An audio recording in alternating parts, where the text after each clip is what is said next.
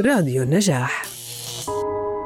في عام 2050 من المتوقع أن يكون 70% من سكان الأرض هم من فئة الحضر. يبرز شعار مدينة أفضل لحياة أفضل في ظل هذا التوسع وهذا الشعار العام لليوم الدولي للمدن والذي يصادف الحادي والثلاثون من أكتوبر في كل عام. يهدف هذا اليوم لتعزيز رغبة المجتمع الدولي في نشر الحضرية على مستوى العالم والدفع قدما نحو التعاون بين البلدان لاستغلال الفرص المتاحة والتصدي للتحديات الحضرية والمساهمة في التنمية الحضرية في كل أنحاء العالم.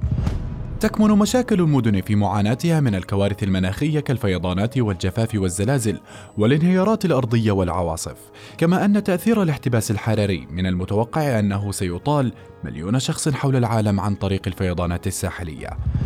تكمن أهمية إنشاء المدن في تجميع رأس المال الاجتماعي الذي يوفر بيئة خصبة لتشارك الفرص والابتكار والتطور والحلول المستدامة للبيئة والإنسان.